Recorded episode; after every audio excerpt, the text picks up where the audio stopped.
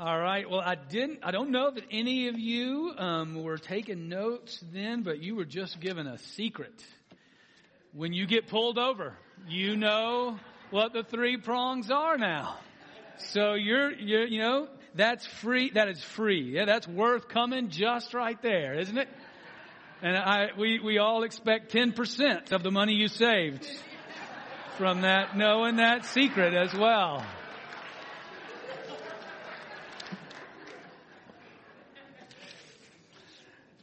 Well, um, we've been walking through the longings of Jesus during this Advent season. What are some of Jesus' unfilled desires?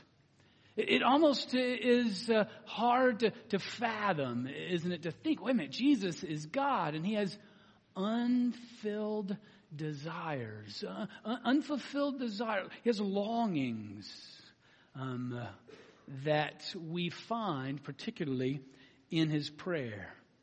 And, and today, um, another secret really isn't a secret, it's right here in the text, will, I think, find his greatest longing, his deepest desire. And as is often the case, we, again, we find it in, in both a time of prayer and a time of real stress. That's where our deepest longings come out. Our passage is in John chapter 20. Um, it's found on page 870. I'm sorry, John chapter 12, starting with verse 20. It just caused a little heart attack for Matthew up on the video desk. Um, give him CPR and get back on so you can put it up when it's time. But it's it's right in, in uh, if you're looking at John chapter uh, 12 again 875 in your pew Bible, um, it's right after what we've just celebrated.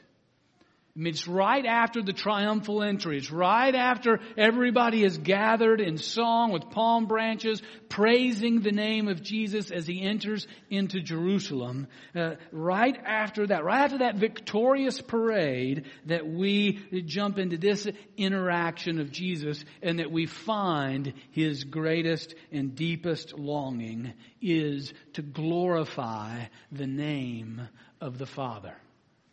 That is the very central focus and deepest longing of his life. Let's pray together. Uh, gracious God, uh, we thank you for your written word. And we um, ask now that your living word, your Holy Spirit uh, within us would um, uh, open our minds, our, our, hearts, our very souls to, to hear from you what you have for us as a people, what you have for us as individuals. Speak to us and uh, we need you. We desire to receive from you the real words of life. In the name of Jesus, we pray. Amen. All right, uh, John chapter 20, starting with, I'm sorry, I keep doing this. Chapter 12, sorry, Matthew, starting with verse 20.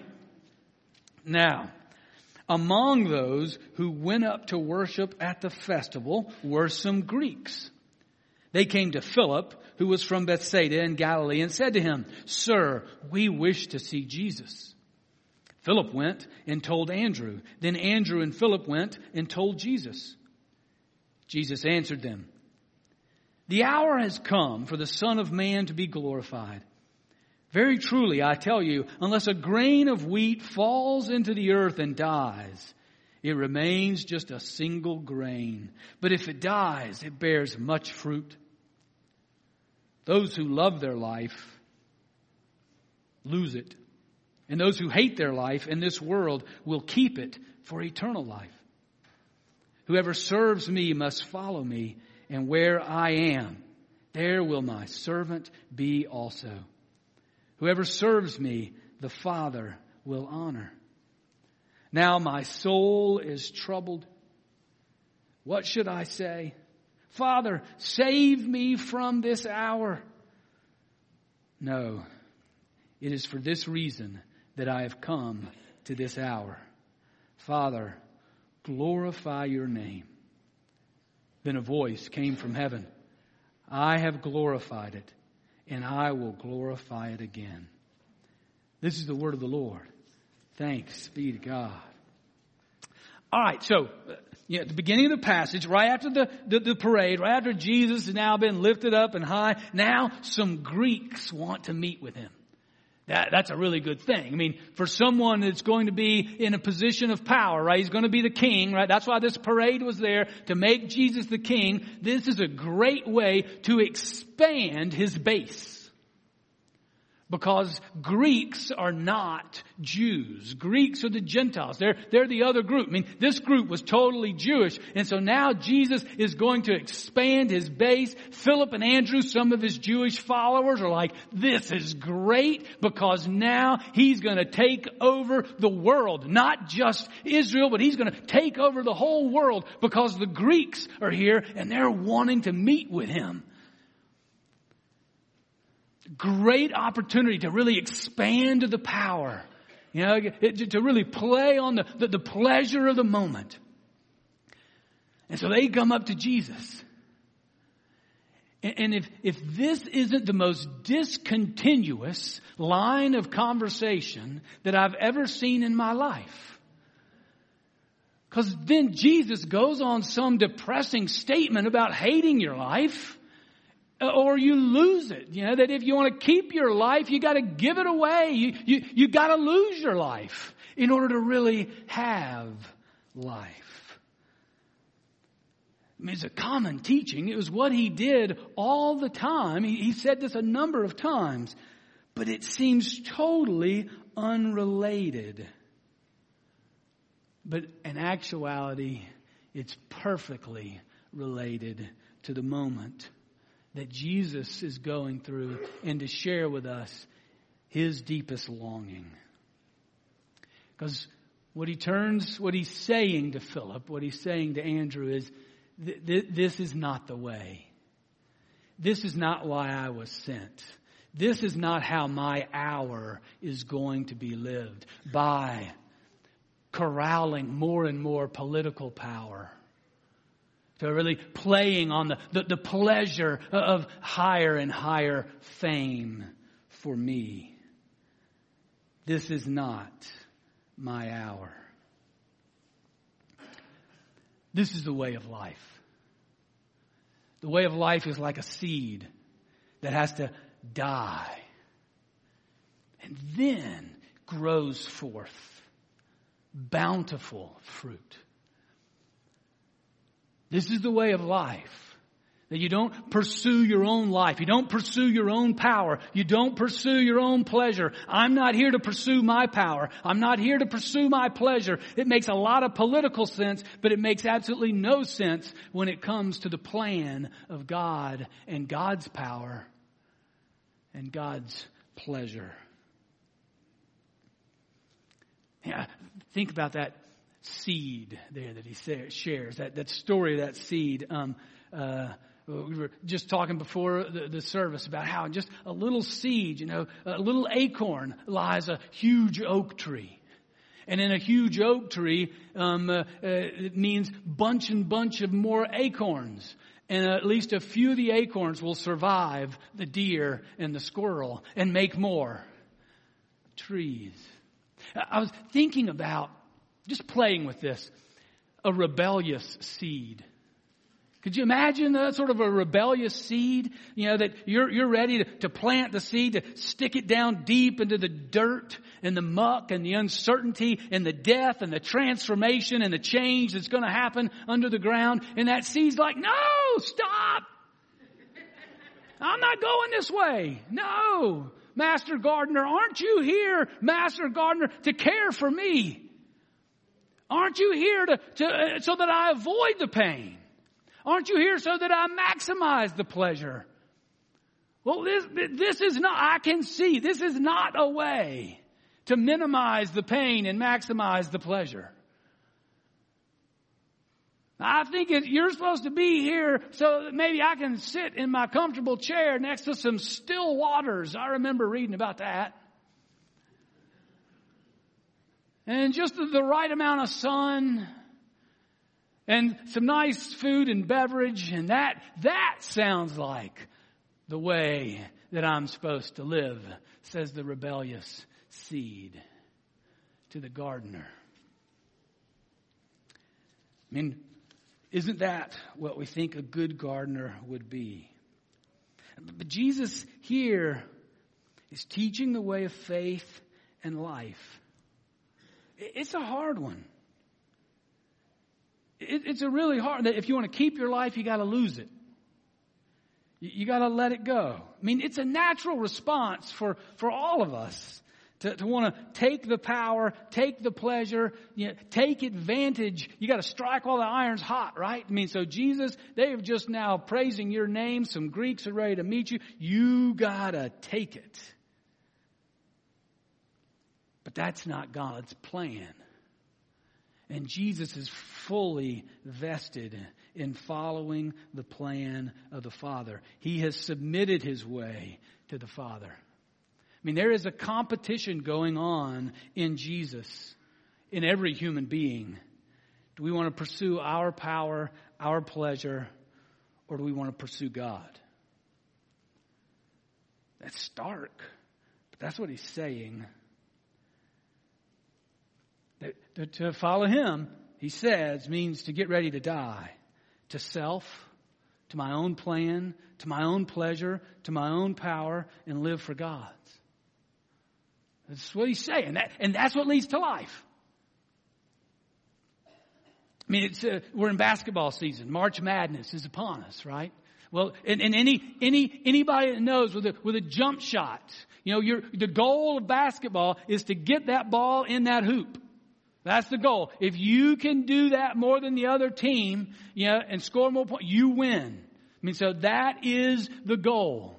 But you, you, nobody shoots a, a, a, jump shot like this, looking at the ball. They no, they're looking at the goal.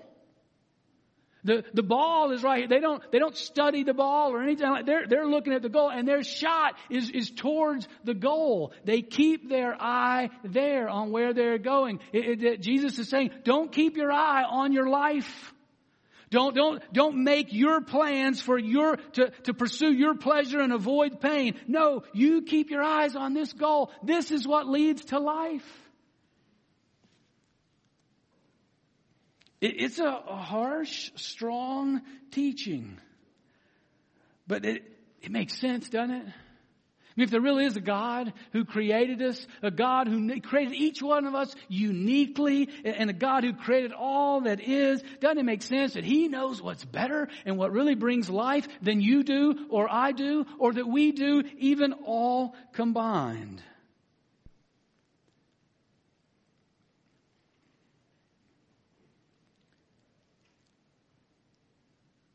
What Jesus is about to show us is if we focus our attention and direction on the goal, if we, we align our desires on Him, on God the Father, then that leads to life abundant.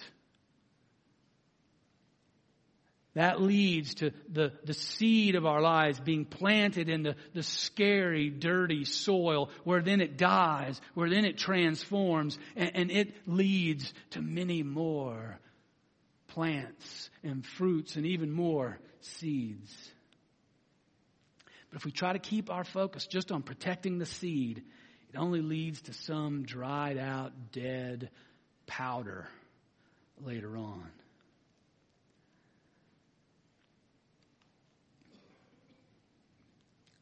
What Jesus is saying is don't make your attention, don't put your attention on money, pleasure, your future, your house, your job, your fame, your own safety, your own family. Don't put your attention there to the exclusion of me. Put your attention on me. Follow me. I will be with you. Now, as we follow him, that will lead to, to gifts beyond we can, what we can even imagine. But lose your life. Keep your eye on the goal, not on the ball. Don't spend your life trying to avoid pain and suffering or even death. That's what he's about to show us. And don't spend your life pursuing the desires and pleasures of life. Follow me. And if you don't believe me, then watch. I'll be an example for you right here. Jesus then gathers with the Father. And we're told that his, his, his, soul is troubled. It's shaken to its core. And this is real. This is real stuff. This is agony, in the fullness of his humanity. There is agony and terror and fear because he knows what next Friday brings.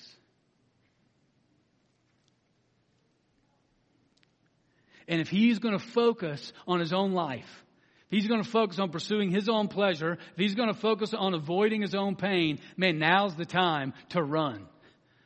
Now's the time to duck out. And that's what he wants. God, save me from this hour.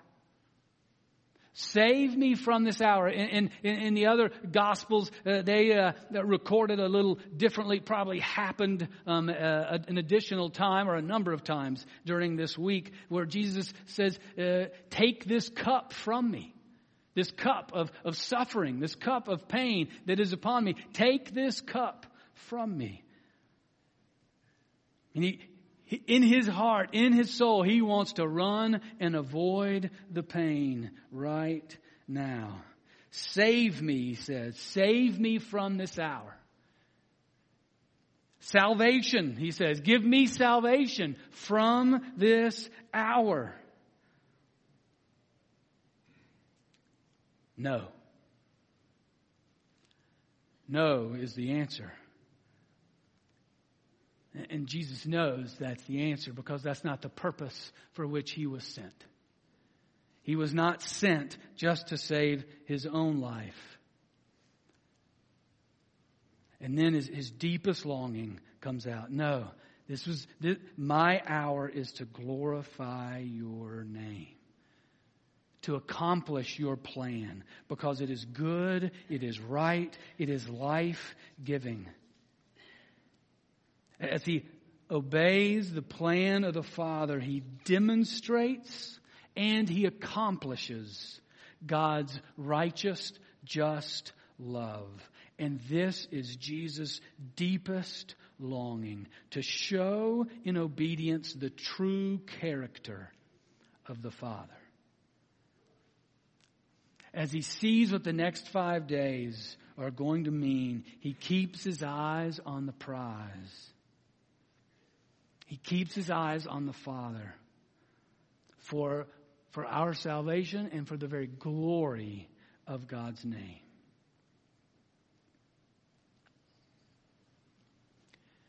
And he's showing us in our lives as much as that there is a competition going on within us, a competition within our very souls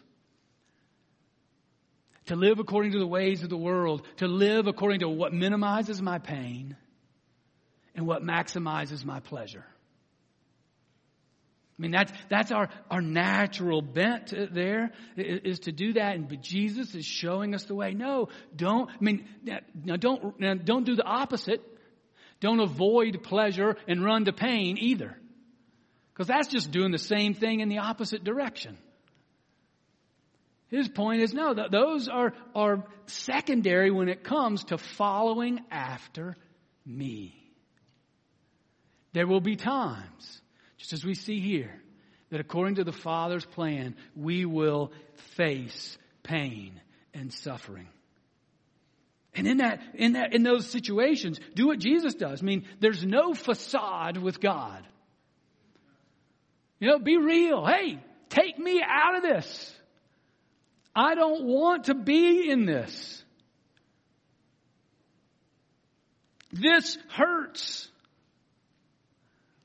I don't even understand what's going on. Be real. I don't mind at all. I never work. People say, well, I'm angry with God. Okay, great. He can handle it.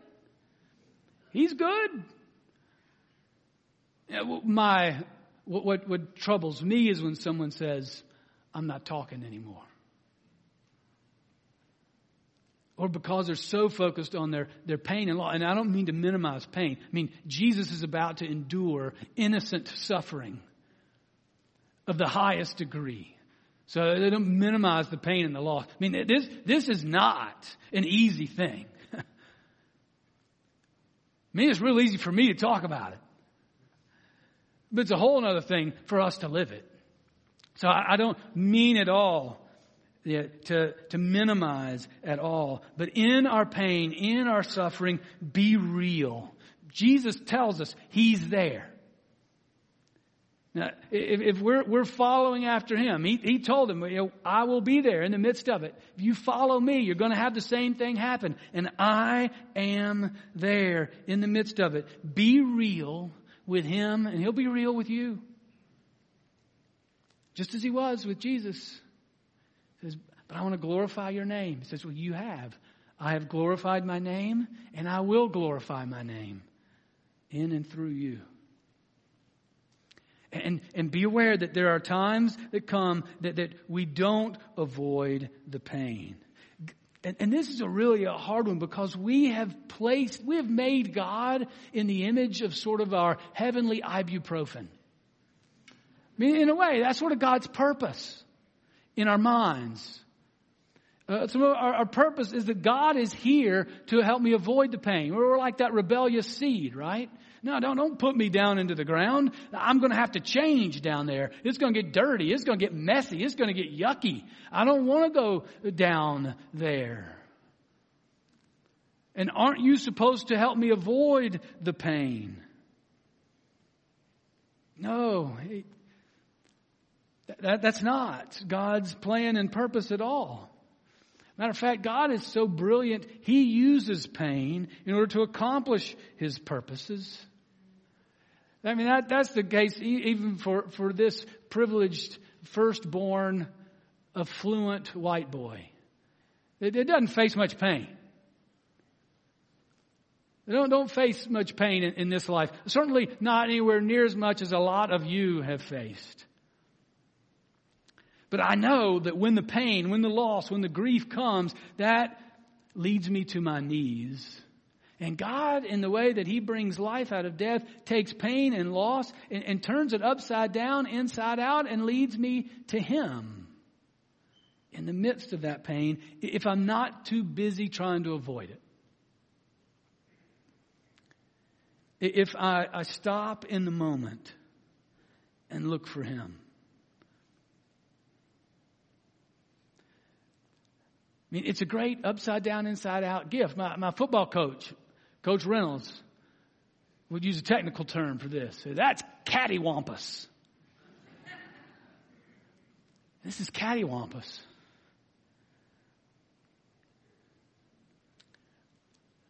But Jesus shows us, and then he leads us. He says, now, so don't, don't, don't make the purpose of your life to, to pursue the, the, the pleasure or to avoid the pain. Make your purpose your longing, your deepest desire, the glory, the fame, the good work of God in the world. That is Jesus' longing as he faces the cross. Friends, for us, in our obedience, in our obedience to God, we demonstrate his character and display his glory.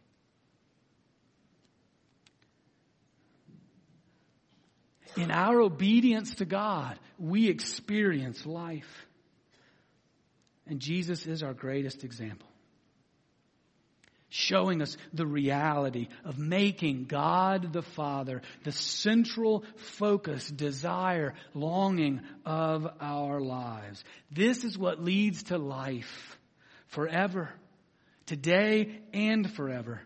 And Jesus is showing us, I mean, he, he's, I mean, he's fully God, he's fully human. And he lives, he shows us how to live lives in this form. That, to, and all that we do in the church is to, uh, in a sense, corral our desire and longings and continue to transform them more and more so that our focus is on Him. I mean, it's in uh, uh, that, that, in Matthew, as, as, Matthew records these conversations between Jesus and between the Father, where, where, he says, "Take this cup from me, but if you're not going to take th- this cup from me, you know, I, I want ultimately to do what you want, not what I want. Let your will be done." And what's the result? And this is faith. This is trust. This is what it means to follow Jesus. What is the, what is the result as he is not going to pursue pleasure? He's not going to pursue his power. He's not going to avoid the pain. He's going to follow the plan of the Father. What is the result? His death and resurrection and victory over sin, over judgment, over guilt, over death, for the whole world and for all who follow him. That's the master gardener and the obedient seed bringing life to the world forever.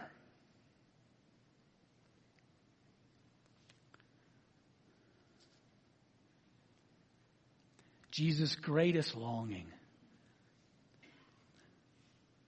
is fed by his faith in the Father. That if he pursues the glory of his name, if he pursues the plan of the Father, that is the way of life forever.